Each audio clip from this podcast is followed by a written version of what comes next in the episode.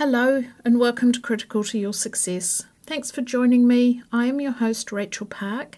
I'm a critical care nurse, academic, and researcher from Auckland, New Zealand. This is the podcast where I talk to critical care nurses, allied healthcare team members, and academics about what has been critical to their success. I do hope you've been enjoying the episode so far. This is episode number 18, recorded in April 2020, and today I talk with Professor Andrew Jull. This interview was recorded um, by video call, and we did have a bit of an issue with an echo halfway through. Professor Andrew Jull is a registered nurse and clinical epidemiologist at the University of Auckland School of Nursing, as well as a senior research fellow at the National Institute for Health Innovation. Andrew has authored book chapters on evidence based practice and taught evidence based nursing since 1999. He's co editor of Evidence Based Nursing and is an editor of the Cochrane Wounds Review Group. He has led or been involved in the development of three New Zealand clinical guidelines, four Cochrane systematic reviews, and was the clinical advisor on the Health Quality and Safety Committee project to improve pressure injury management in New Zealand. He has published more than 150 publications, is highly cited, and has an international reputation for the quality of his work in venous leg ulcers. In this episode, we talk about developing a body of evidence, being persistent, what we think nursing research is, and why nurses make good researchers, what it takes to do research, and how important it is to conduct ethical research. He also talks about being curious and thinking of what the next question is, no matter whether this is to do with research or life in general. Sage advice. So grab a cuppa, sit back, and have a listen to the interview with Andrew Jull.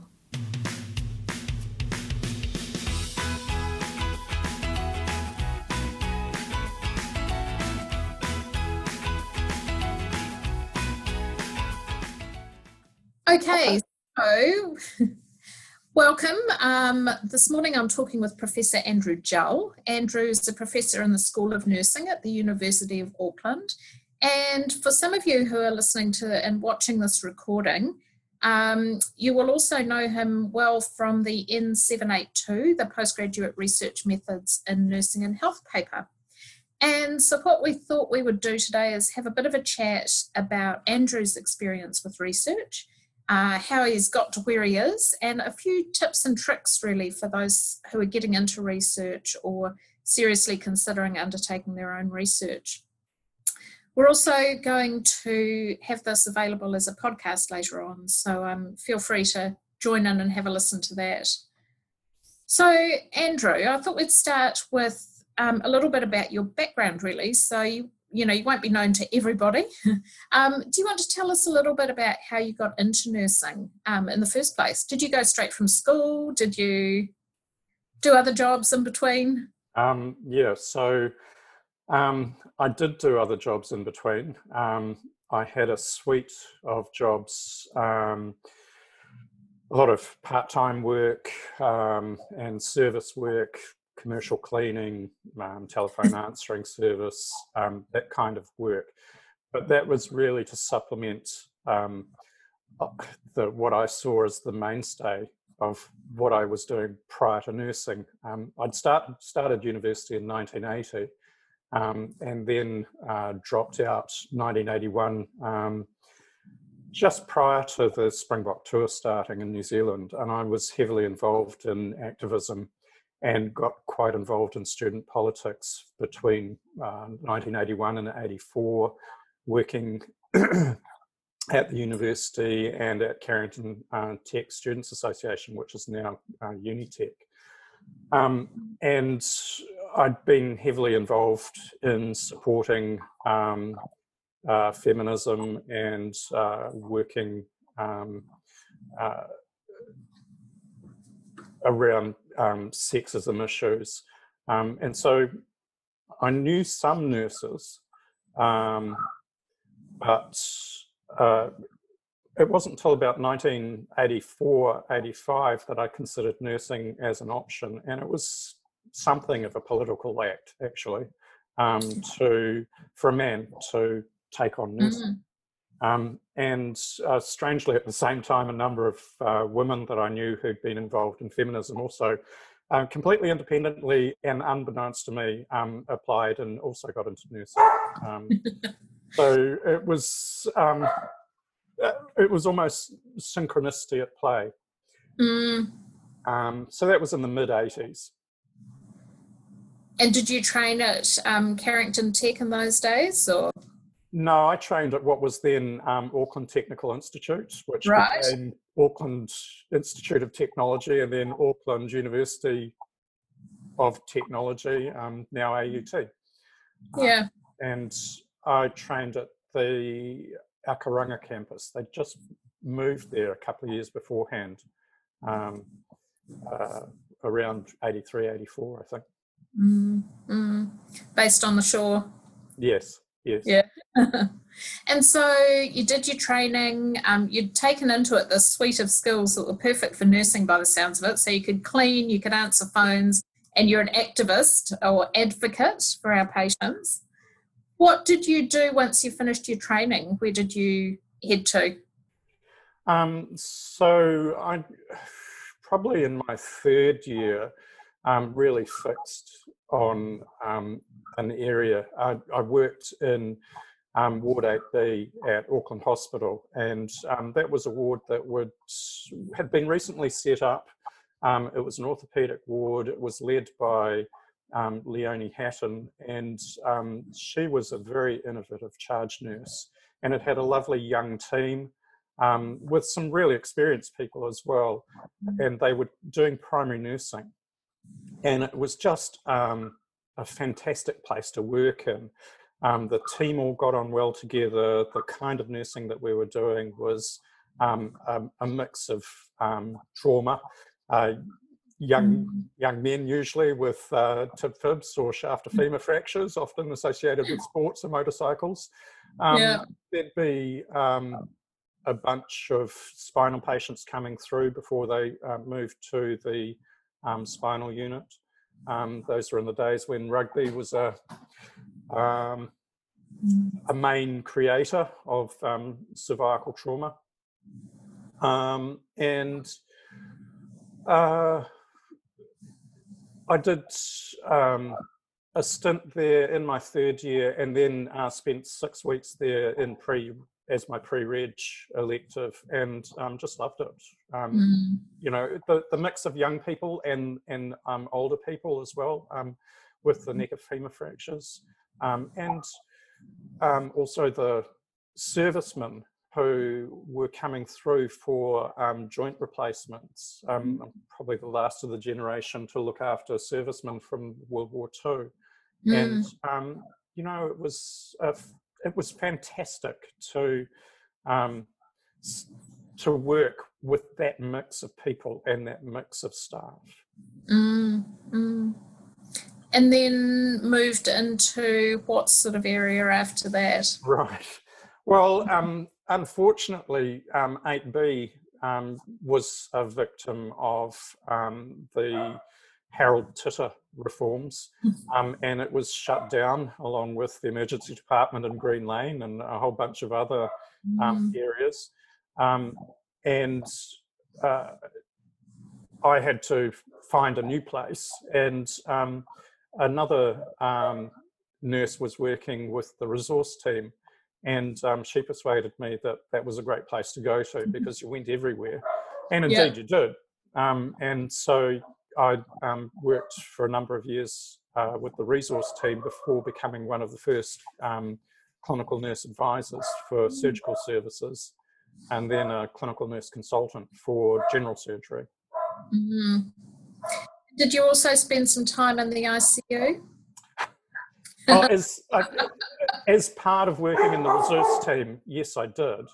Um, yeah. And um, was lucky enough to be involved in caring for um, the patient, uh, a vegetative patient who was in um, critical care at Auckland for a long time, who was the subject of the um, uh, case uh, that established that with vegetative patients, it was not a criminal act to turn off the ventilator.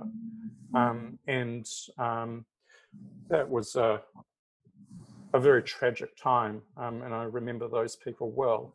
But I also um, was in and out of um, DCC there for a while um, and uh, remember a lot of the staff from that time. mm. So you've also obviously moved into the academic realm. Do you want to tell us a little bit about how that came about, how you started down the track of, um, you know, undertaking your PhD and working at the university? Yeah, I'm not one for planning career moves. Um, in in as much as having uh, a an, a job that I'm aiming for and um, aiming to get. I'm much more a person who has thought I need to be ready for opportunities. Mm-hmm. Um, and it was very clear um, from the early 90s that um, extra education was necessary for that. Because I'd already started my bachelor's degree, I was able to transfer that to Massey University and start doing some work at Massey. Um, but things moved a lot faster than I was able to do. Mm-hmm. Um, and so, you know, new grads were coming out with degrees and heading mm. into master's degrees. And here was me, still two thirds of the way through a bachelor's degree with another mm. seven papers to go. And that was going to take me, you know, seven years. And I was feeling like I was way behind the eight ball. Um, so I approached Massey to say, look, could I upgrade to a, master's degree? And they said no.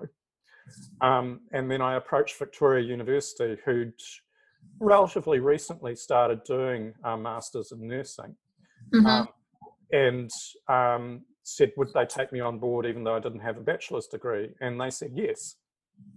And um, that really started me on the trajectory. I'd always known since I'd first started university that I wanted to do research. It just, there was a click.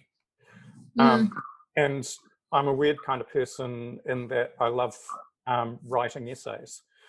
Um, and so the joy at university and indeed um, at school prior to that um, was writing what I thought of as um, uh, good essays. And um,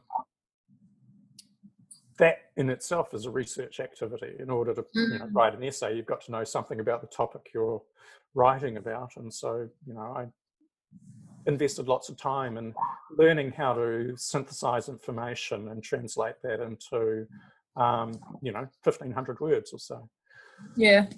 Um, so Vic took me on um, and um, I did one paper there. I can't exactly remember the name, but it was an evidence-based practice paper.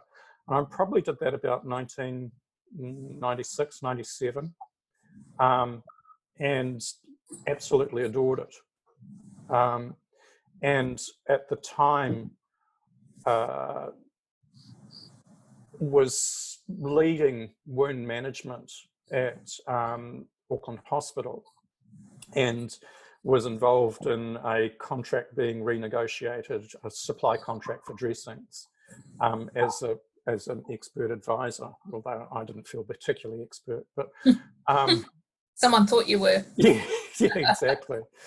um, it, which is, you know, pretty much uh, defines my career, really. Um, and um, I'd, as a consequence of that, Smith and Nephew um, wanted to take a bunch of nurses um, from New Zealand to a wound conference in the UK. Um, and Auckland Hospital said yes, but only if that's not tied to any decisions around the contract. And, you know, Smith and Nephew said, yeah, yeah, that's, that's fine. Of course not. Exactly. Um, and in fact, they didn't get the contract, but, you know, that's by the by.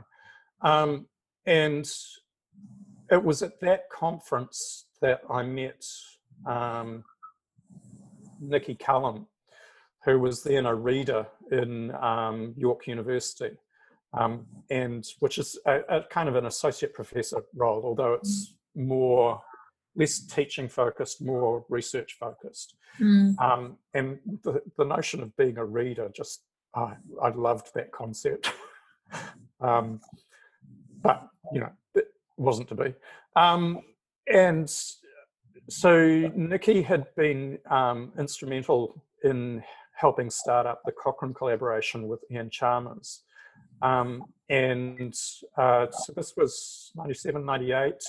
Um, they'd formed a wounds review group within Cochrane. Nikki was leading that. And she asked me to be the criticisms editor and then later asked me to be an editor. Um, and um, then uh, that led to all sorts of things. I mean, she was the one of the first co-editors of evidence-based nursing when she uh, decided to pull out of that. Um, she asked me to be the co-editor of evidence-based nursing, um, which I did for know, seven years or so. Mm-hmm. Um, and meanwhile, she was doing trials um, and did the um, first trials in venous leg ulcer management. And because I was tied up in wounds and guidelines in the late 90s were becoming um, quite the thing, um, the ministry was supporting um, staff to uh, get log guidelines training. Um, the director of nursing, Mia Carroll, at the time uh, nominated myself and a few other people to go to that. And so we tootled down to Wellington for a, a few days to learn how to do guidelines. And then Mia set me the task of Andrew, find a guideline and do it. or rather, find a topic and do the guideline. Um, and what was clear from the guidelines training was that there needed to be a body of evidence. Mm-hmm. And within wound management, there's not a lot of strong, high quality evidence. But within the area of wound management, um, venous leg ulcers had the strongest body of evidence. And so um, I undertook to do a guideline that became the New Zealand guideline for managing um, leg ulcers mm-hmm. and completed that in 1999. Um, and as part of that, had done a systematic review that was published in Cochrane um, in uh, also 1999 that was also my master's thesis and you know that kind of just set me on the trajectory mm. and the the professor that was teaching the evidence-based practice paper was a um, a midwife out of Newcastle University Mar- Marilyn Forer um, and she um, said to me you've got to get a research you've got to get into research. Um, and uh, I think Marilyn actually sent me notice in 2000, maybe 2001, of, of um, 2000 it would have been, of something called the Foxley Fellowship, which was an mm-hmm. HRC um, research award for people in clinical to take a year out to do some research. And as part of the guideline, I'd developed a number of relationships with people at the Clinical Trials Research Unit at um, the University of Auckland, um, in particular Natalie Walker, who was doing the Auckland Leg study at the time. And um, uh, the I used that opportunity. She had some data that needed analysing, um, and so I used that as the basis for applying for a Foxley Fellowship, which I was awarded in, in 2000, which gave me a year out in 2002. And the person who whose name I've forgotten, which is most unfortunate, um, who who was took over from me as the director of nursing at Auckland Hospital, um, kind of just said, go, go, mm. do what you need to do. And it, it kind of epitomized that um, really important management role that you know you see really good managers do which is they think of their job is not to retain their existing staff but rather to grow their staff mm. into their next job and so she just said go and grow and that's amazing so, yeah, yeah, yeah. And so I did um, everything possible to stay at CTRU. One of the um, research fellows there, and I, I, I, was a research fellow, or rather the HRC Foxley Fellow, I was called. Mm. Um, um, it goes with your background. indeed. Um, and um, one of the researchers there said to me, look, get your hands into everything, just mm. become indispensable, just learn, learn, learn.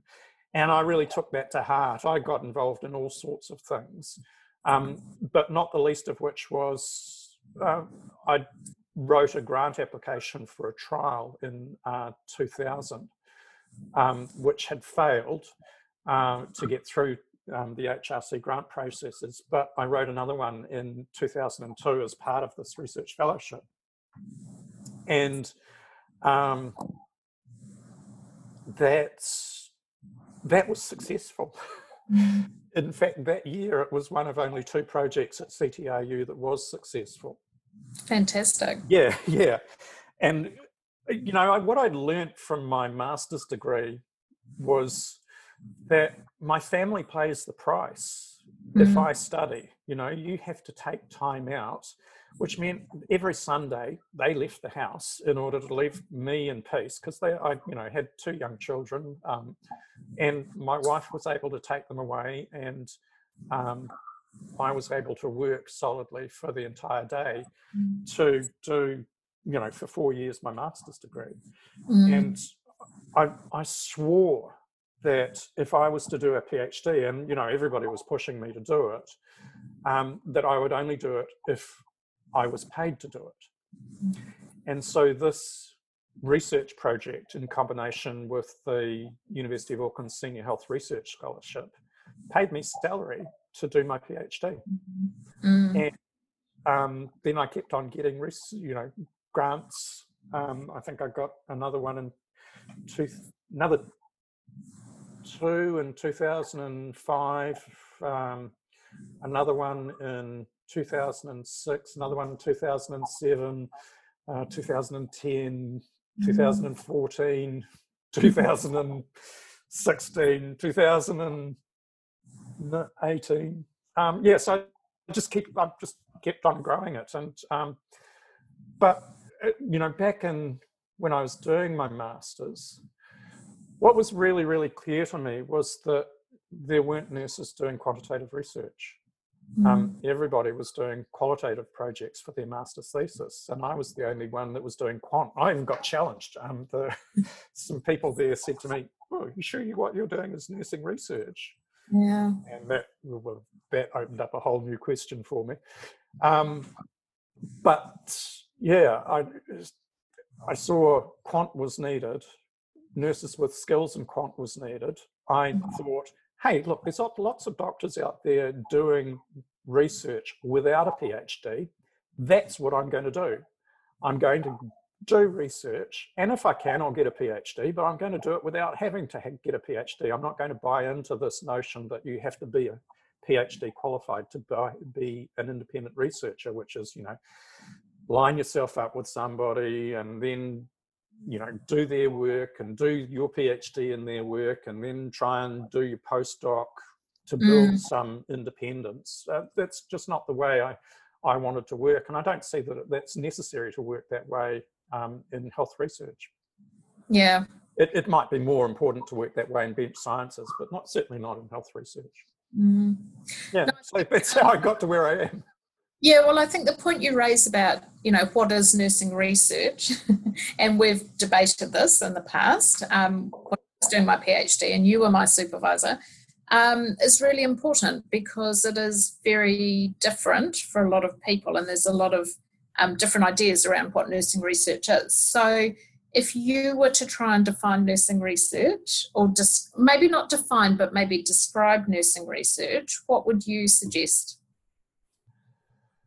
Oh, you're throwing me a real curly one there.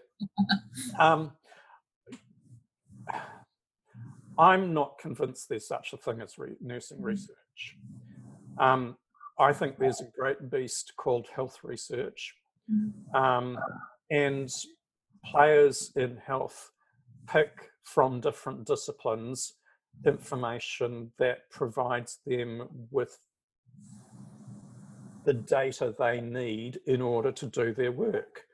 So, you know, if you want to know about the accuracy of um, infrared thermometry, um, that might have been work that's done by a medical practitioner um, in combination with statisticians, and yet it's in, it's entirely relevant to nursing, mm. um, just as it is relevant to medicine.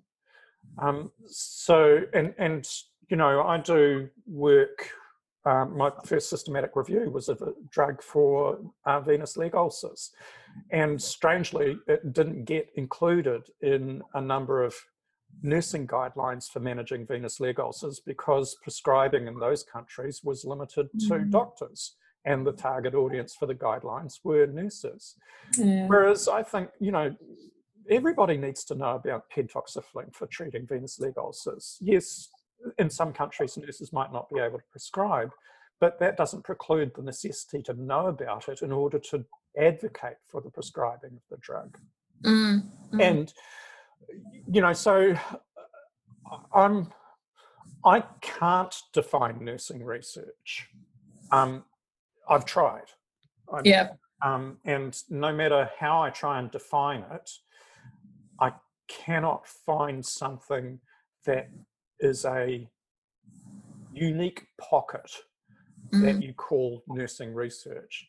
So mm. I kind of sidestep the whole issue and call the whole bucket health research mm. um, and take what I need from wherever I need it, whoever yeah. produces it. And I would expect people to do the same of my work. Um, you know, some of it's drug based and some of it is um, device based. And whoever, you know, the target audience are, are, people who manage venous leg ulcers because that's mm. the body of my work, um, not yeah. a discipline.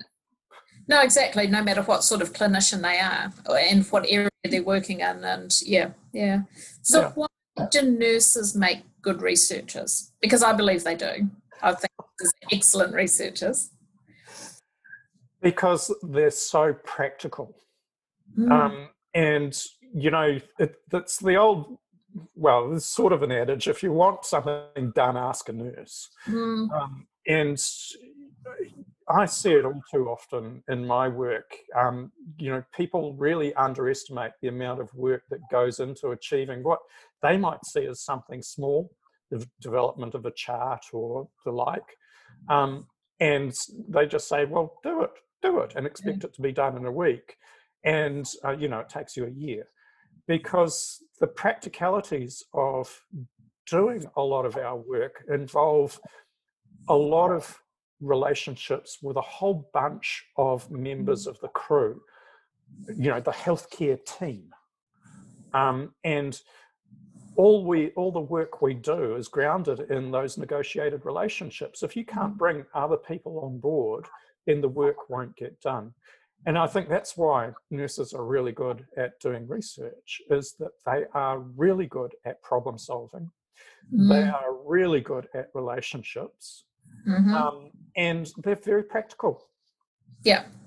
And why wouldn't you ask nurses to do research? Well, I think that's the thing because, like you say, you know, nurses are um, very well placed to try, and nurses want to know the answers. You know, we're always questioning our practice. We're always, whether it's something that's worked well or not worked well, we want to know why.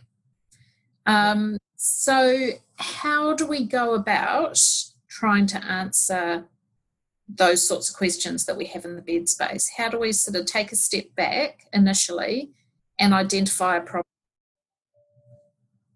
Um, ooh. Another Sorry, big one. questions today. yeah, yeah.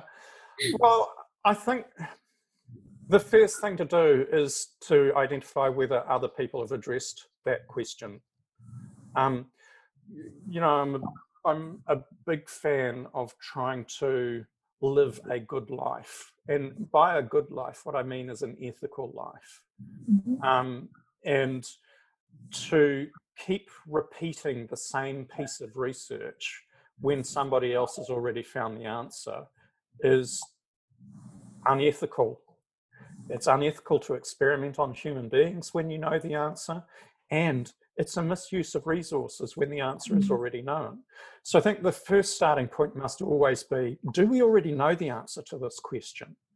Um, and if the answer to that is no, then you know you've got an evidence gap and you can scope a project to addressing that gap.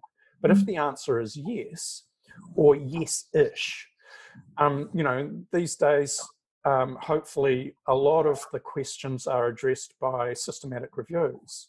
Mm. Um, but it might be that you've you know you've got a topic with a gap where people have done studies but nobody's summarized the studies so there's still a gap which is what does the summary of the evidence tell us? Um, and that in itself is um, a research project albeit using secondary sources rather than primary uh, research. But it always starts with has somebody else answered the question first? And if somebody has, then to my way of thinking, it's important for us to uh, go, okay, can I use this evidence? And mm.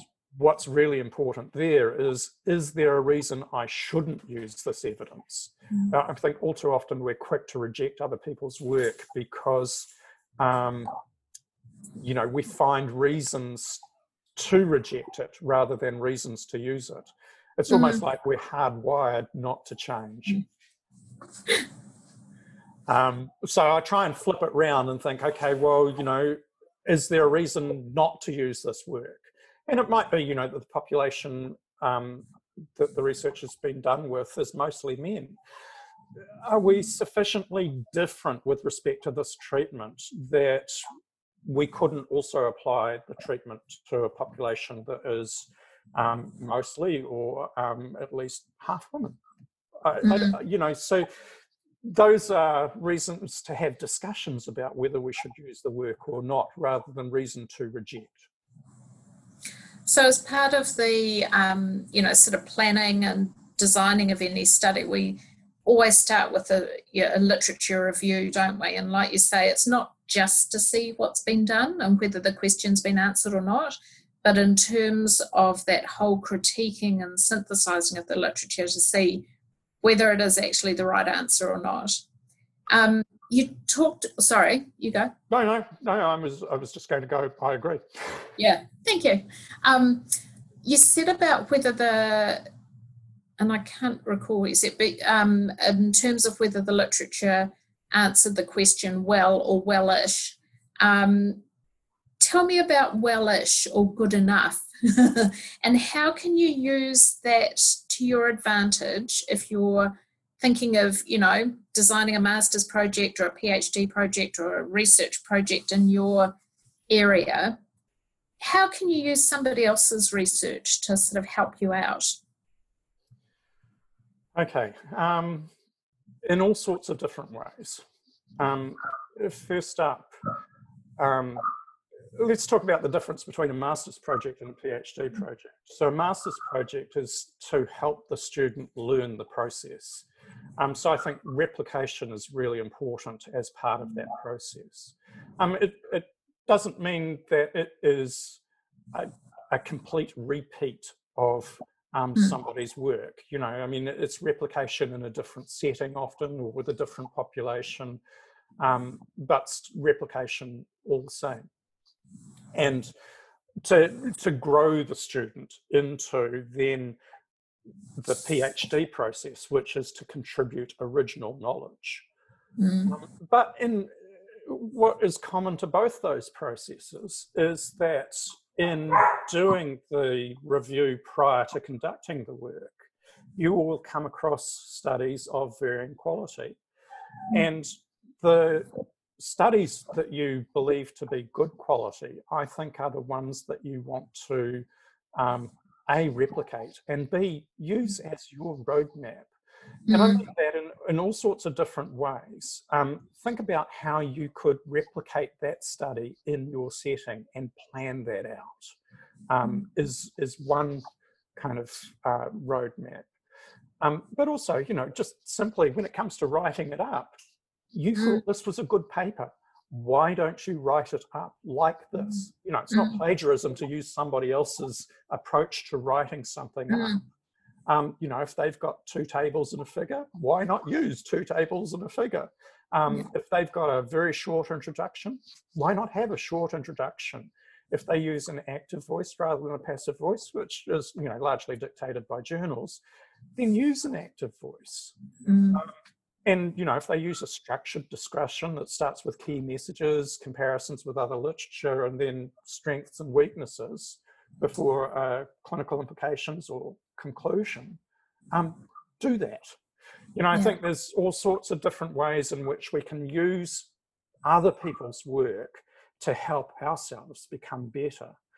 And you know, the when you're doing a literature review, you're doing an awful amount of reading, um, and hopefully a lot of critical reading. Um, but I think the the process of reading is really useful if it is used to instruct writing. Mm.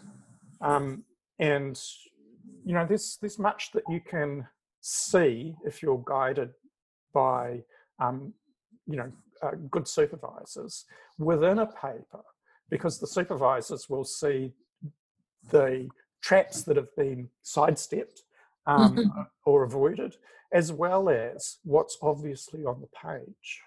Mm. Um, and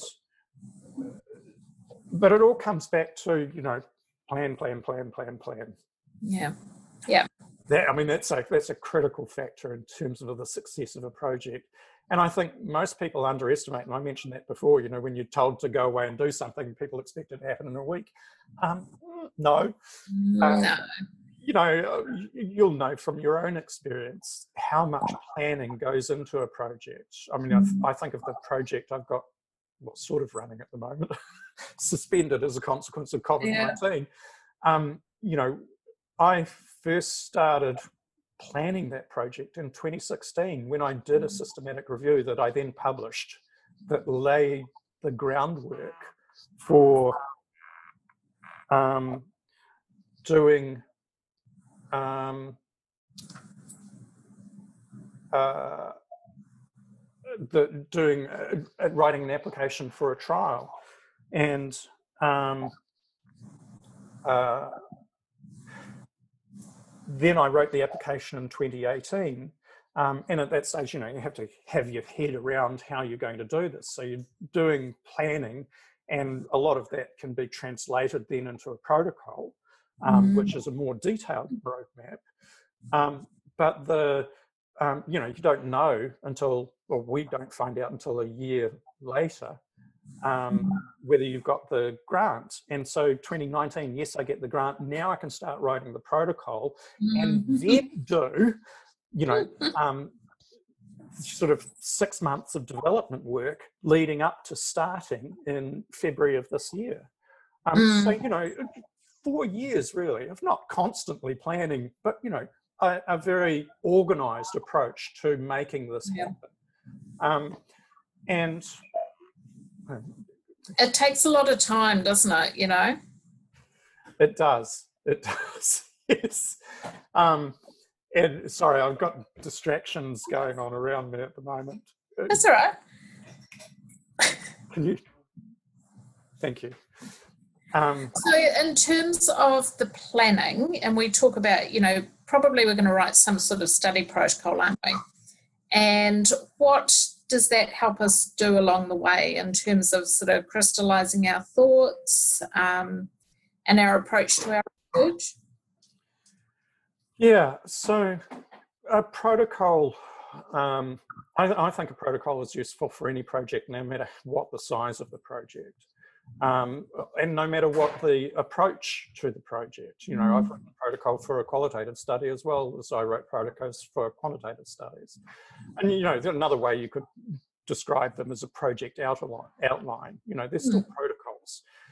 And I, I, you know, you always, unfortunately, um, when, especially when you're starting out, you get the experience after you need it. And that's why I think it's useful that people, you know, identify a good project that they want to emulate, if not replicate. Mm. A PhD project will emulate something in terms of the features of the project, but the actual question might be very, very different. Mm. Um, as opposed to a master's project, which will be more a, a project of replication. Um, so that protocol process, you know, in a proposal, you lay out the rationale for doing a project, you lay out what the research question is, and you might put a smidgen of energy into the actual design itself. But the protocol flips that around and puts much more attention on the how rather than the why. Um, Mm. and, and, you know, the why can be simply a page in a protocol or a couple of pages, whereas the how is the body of the work, um, starting with the research question and hypotheses, if they are appropriate, and then really detailing the method about how you're going to, for instance, recruit the sample. Mm.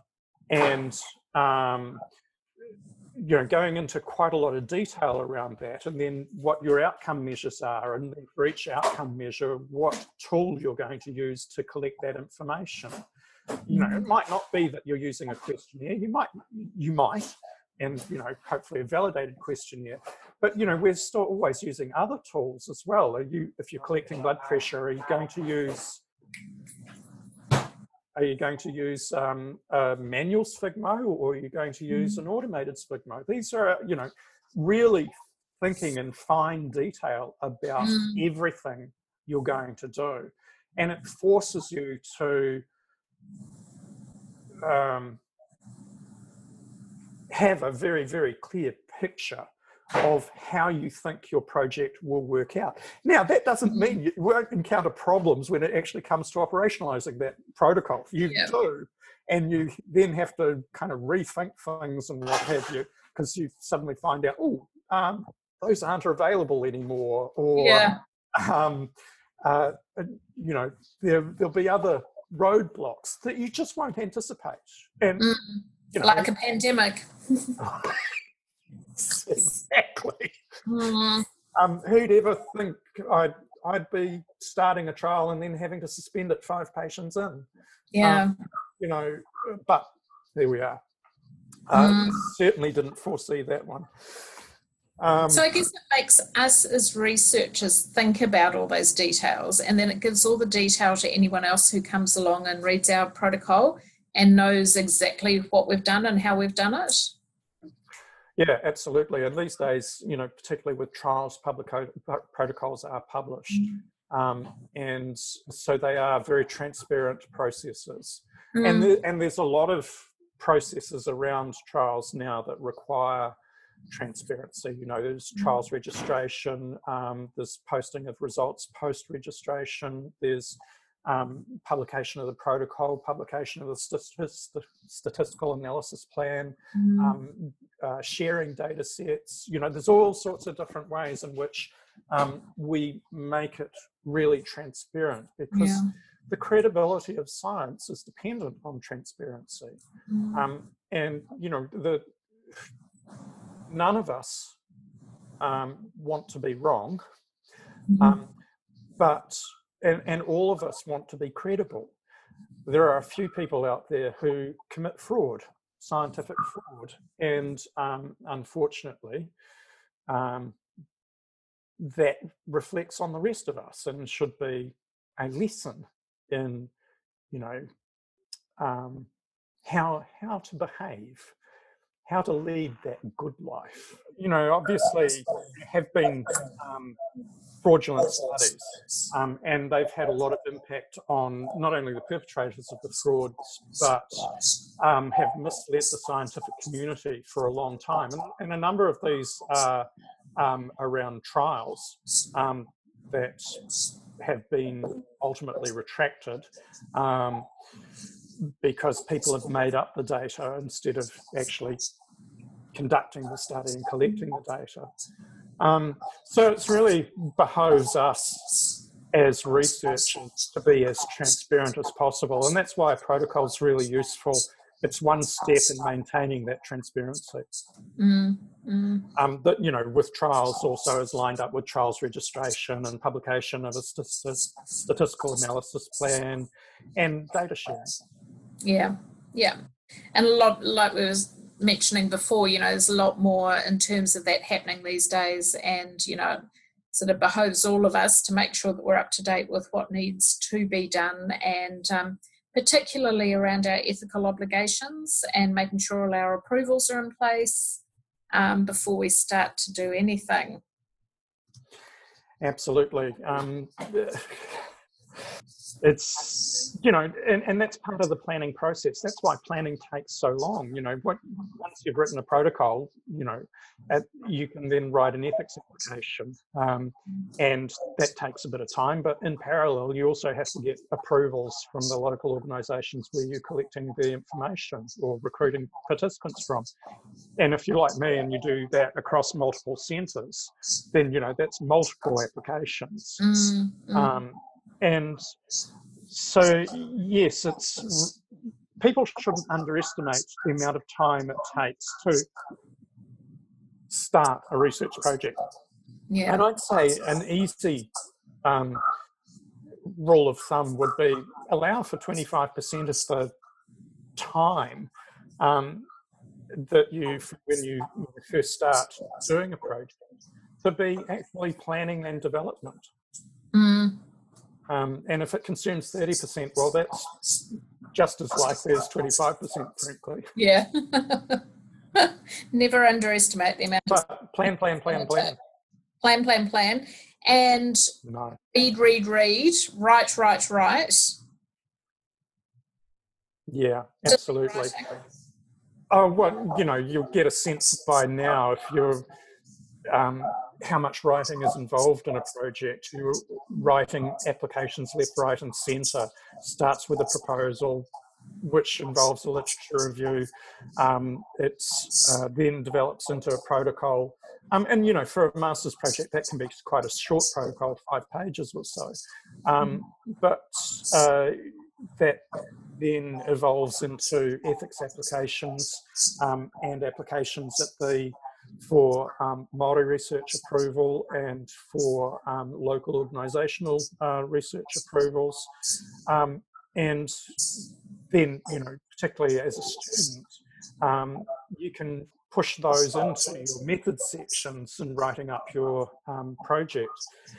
But yes, right, right, right. It's a muscle that needs constant use. Mm. And there's plenty of opportunity to use it as a researcher. Yeah. And it's that developing all those academic writing skills as well, isn't it? Which, you know, if you're using it for your master's or um, a PhD, but also it's a really good way of writing your study protocol and seeing it as an academic exercise. Yeah. Um, although I, I, I'd use the term academic cautiously. Mm, academic. I mean, I, yeah. I mean, I, I think academic really um, is about the um, process that one goes through, um, perhaps, and the place of one's employment. But too frequently, people use it as a um, synonym for the type of language that should be used. Mm. And I really reject that view. Um, I think that it behooves us to be transparent, not only in our processes, but in our writing. And if mm. there's anything that um, removes clarity from what we're trying to communicate, then it's the use of what's known as academic language, where you yeah. try and complicate your language. And, you know, that's, it, it means not using terms like utilize instead of use. Mm. Um, if we should be writing for clarity.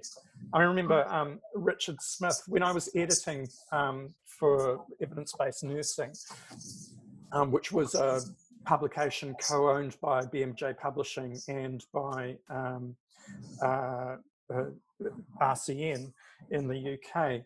Um, Richard Smith was the managing editor for BMJ Publishing and the lead and the editor of BMJ. And he said, he, BMJ should be written as if it's the Women's Weekly of medicine.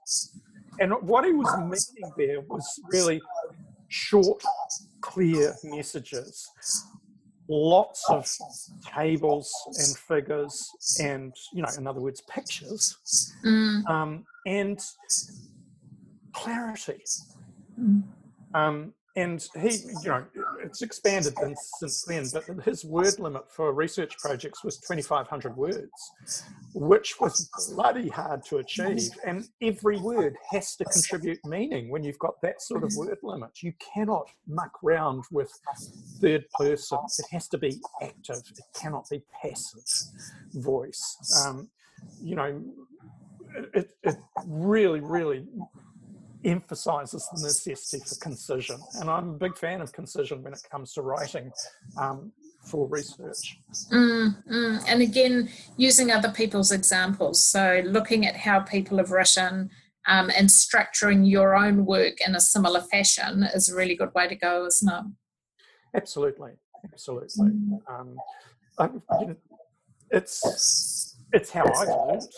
Um, and I, I remember um, when I was a research fellow, um, I'd come in late to a writing clinic, and in these clinics, we there was a group of researchers that sat around the table and um, would review the piece of work being presented.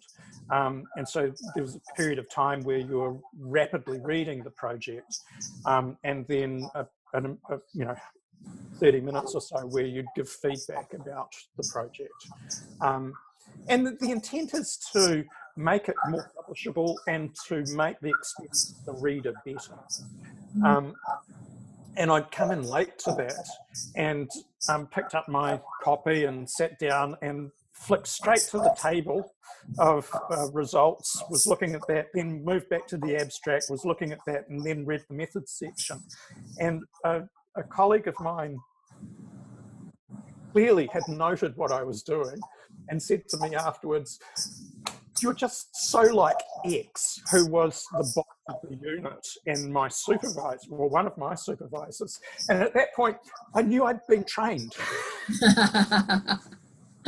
because yeah, I, I, did exactly what Anthony would do. He'd go to the abstract, he'd look at the table of results, he'd look at the methods, and then you know he'd give uh, not a really miniaturized view of his points. He'd give the big picture, and I'm a big mm. fan of looking at things from the big picture. I'm not. I'm less, you know, I do get a bit nitpicky about grammar and spelling and all that sort of drama, but only because it, it deflects me from the experience of reading.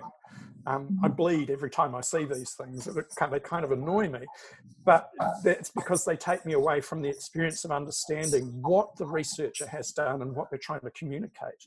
And so I try to think in terms of the big picture, the messages that are important that come out of this work and how it can be improved.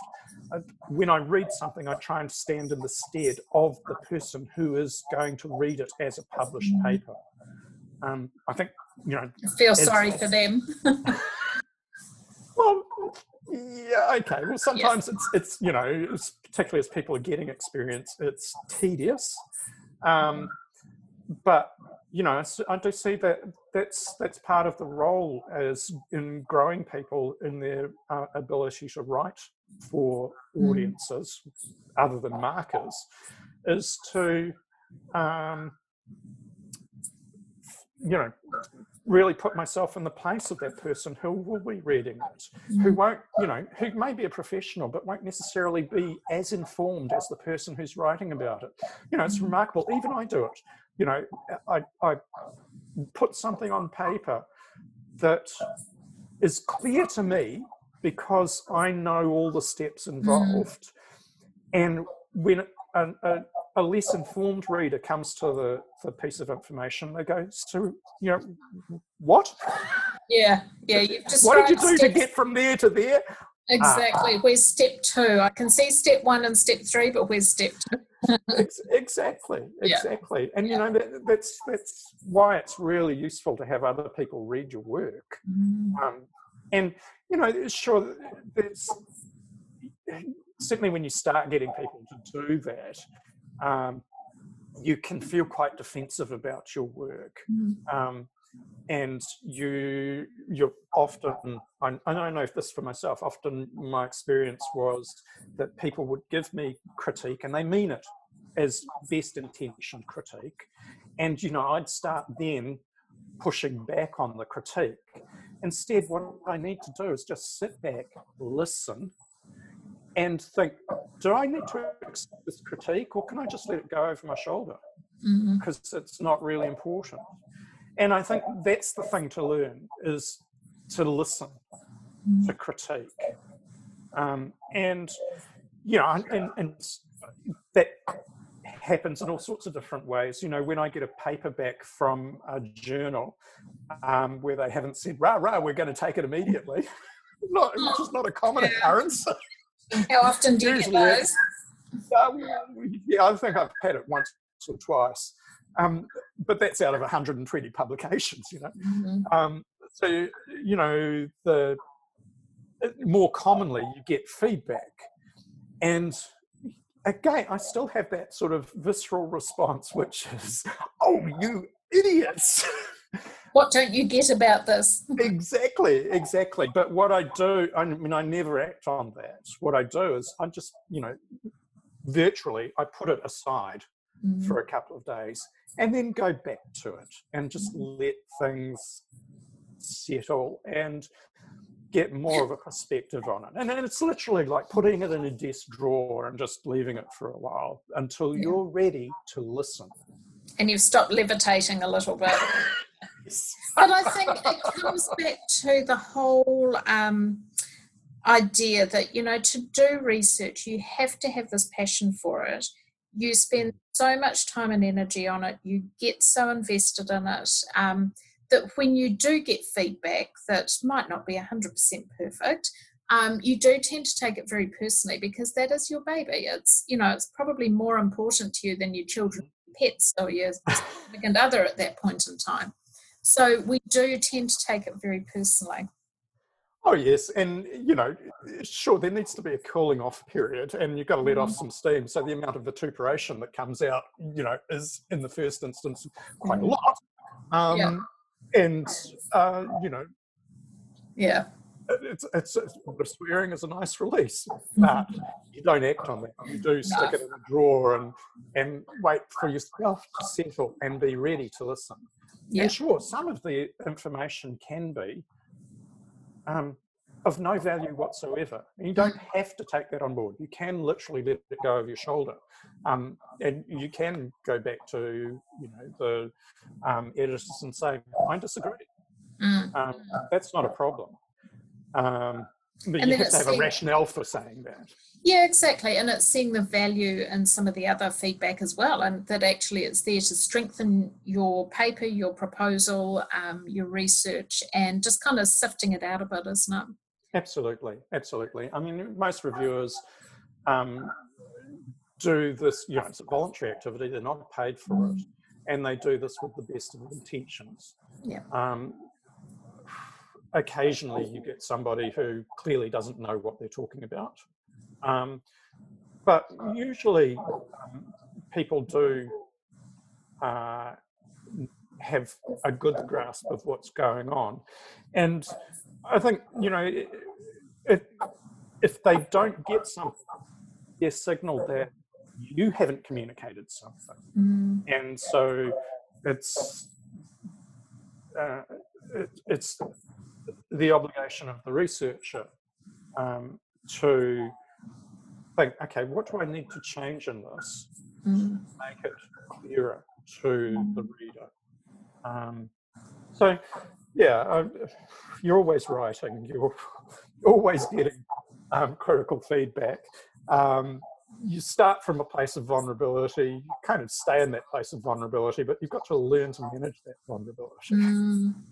Um, I guess one of the um, sort of final things to talk about was and you spoke earlier on about developing collaborations and you know some of the other people that might be involved. So research i mean research to me is a team sport. It's something that you really can't do in isolation by yourself. How do you develop a team around you um, in order to get you to the finish line and undertake your research along the way?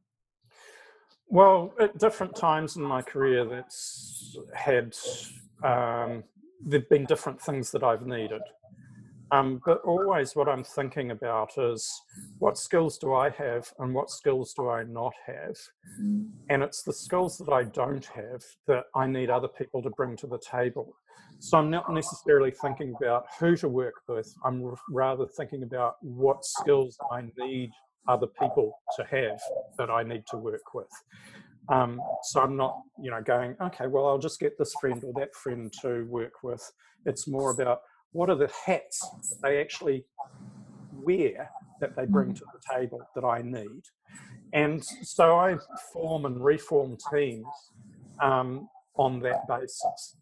And um, over the years, um, you know, I've become less um, involved clinically to the point where you know I'm very divorced from the clinical world these days, um, and so a lot of my team is bringing clinical nous to the table, um, and and I really value that.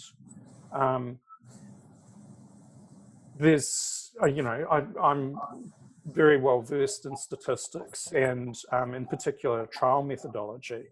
Um, but I've got a project that's qualitative at the moment. I'm not well versed in qualitative methodologies, so I needed to bring somebody to the table who was well versed in qualitative methodologies. And because we're talking to Māori about their experiences of having venous leg ulcers, I needed that person to also, or another person or other people, to um, be bringing um, uh, tikanga to the table. Mm. So, and so that, and, and I wouldn't describe the project as kaupapa Māori um, research because it's not come from the need of Māori. It's come mm. because I think there's a gap that nobody has yet worked with, which is the indigenous experience of venous leg ulceration and in particular Māori. Um, and um, I have the funding available um, to support that work and the desire to make it happen. But I needed to form a team around me that was going mm. to really support that project. And that needed to be people who were well versed in Māori research, well versed in qualitative research, well versed in tikanga, um, and that reflects the team, which is predominantly Māori. Mm. Um, mm. You know, as opposed to when I first did a trial, um, it was my first trial, so I kind of really didn't know what I was doing, even though I had a, a grasp of the methodology. Um, but I situated myself in a training environment, the Clinical Trials Research Unit, um, to build the team around me. My supervisor um, for my PhD was one of the co-investigators. In fact, both my supervisors for the PhD were co-investigators. Um, and I had a statistician, um, mm-hmm. and plus I had you know uh, clinical players as well um, from the different sites that I was working with. Um, and you know, I had people on board who really knew data management, um, and and you know, so there were some people who were what you would call named investigators who were going to go on the paper, and there was a whole bunch of people around me mm-hmm. who knew their jobs yeah. um, around data management, for instance, um, around the IT that we needed to use, um, uh, around database um, building, um, who could do that work and weren't named on the paper. They were certainly their work was acknowledged. So you know, there's a lot more than just the investigators that mm. goes into a team. And uh, Alan MacDiarmid um, said, you know, relationships are what research is all about. Mm. And I'm a mm. big fan of that. You've got to manage those relationships yeah. and, and keep them healthy. If those mm. relationships aren't healthy, the work doesn't progress yeah. in anything like the, you know, what manner you want it to, um, and might even fail. Mm. Um, which I think it's a really a, important point, isn't it? That you know you have to be able to get on with these people as much as you have to be able to work with them. You know, the, they are still the sort of people you would want to go out and have a beer with, or you know, go out for dinner with, um, as much as anything else. Yeah, and you know, it doesn't mean that you don't have um, conversations where you you know um, raise and uh, and and talk about mm. difficult mm. issues. You know, there might well be disagreements in terms of um, you know the some aspect of the project about what mm. is right. Um, and I, I, think you know those those discussions are useful and mm. informative. There have to be discussions. Um, there has to be respect between all the players. If there's not respect, and and you know that's for me it's always grounded in understanding what skills they bring to the table. I respect those skills because they're not skills that i necessarily have. And you know even though i'm well versed in statistics if a statistician tells me something that's their discipline. I mm. listen.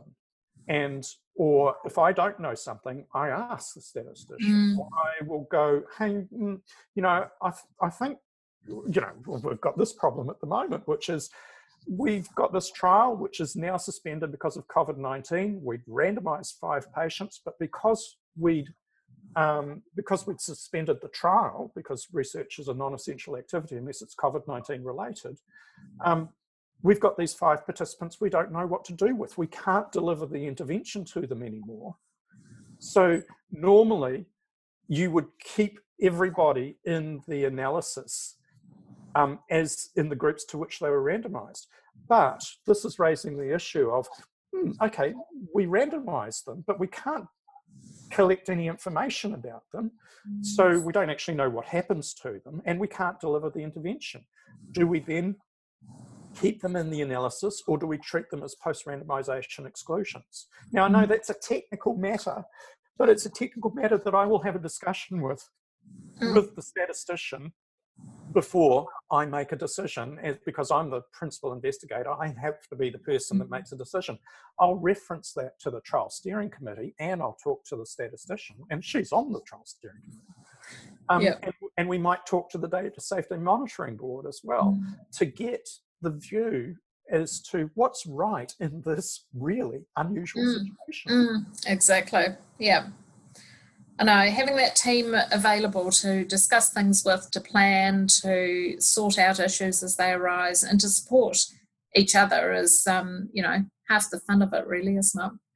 It is, it is. And, um, you know, I've been working with many of these people for, I don't know, 15 years or more. Mm-hmm. Um, and that to me is the success, is that we have a collaboration that has survived that length of time and has had some mm. rocky um, has had some bumpy roads to navigate, um, but still there is uh, a real respect between all the parties, a willingness to still be involved, and mm. they trust me.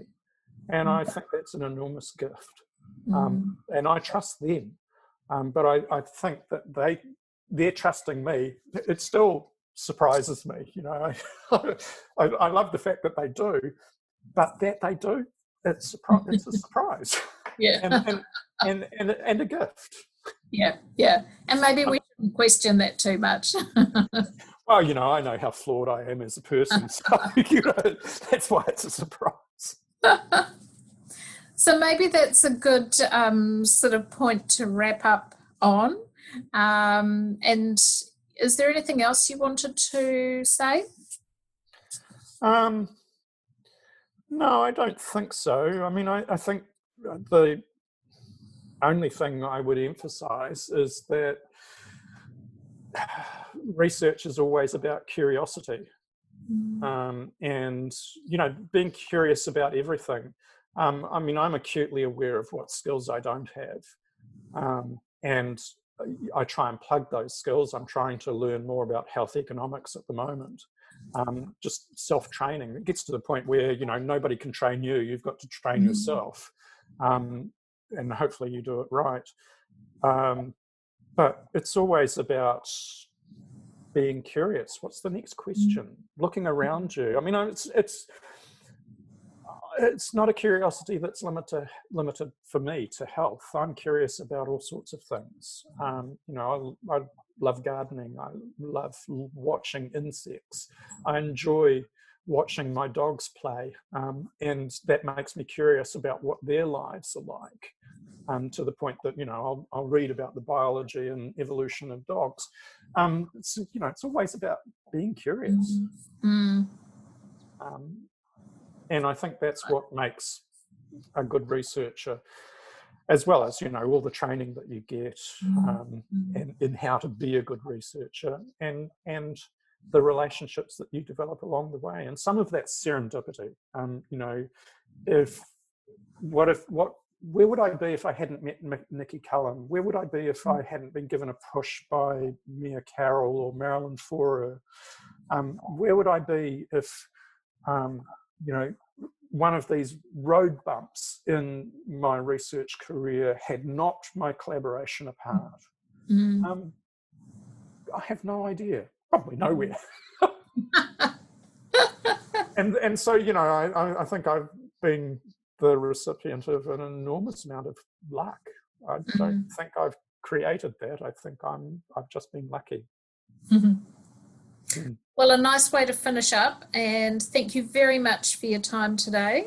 Um, and good luck with getting your project going again after hopefully not too long a pause. Yeah, well, there's another example of you know how I have to rely on other people. It's the DHBs mm. that will signal when research becomes essential again. So I have to wait for them to say to me, "Hey, we can start up again," and then I mm. can kick off. Um, so mm. you know, yeah, absolutely. it's a it's a weird and wonderful world. It is at the moment, isn't it? Thanks very much for your time today. Hey, thank you, Rachel. It's lovely talking with you.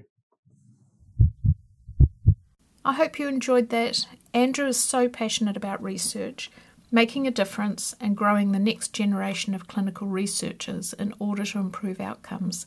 He was actually one of my supervisors when I did a PhD. The conversation about building teams, maintaining healthy relationships to progress your research and avoid failure, I thought was really important. Thanks for listening. I'm so glad you could join us. If this is your first time listening, then welcome. Thanks for joining us. If you're a returning listener, then thank you for coming back. I hope you are enjoying this. If you have any feedback or suggestions, I would love to hear them. What did you enjoy? Who would you like to hear from? And would you like to make a guest appearance? Please contact me by email. And until next time, I hope this proves to be critical to your success.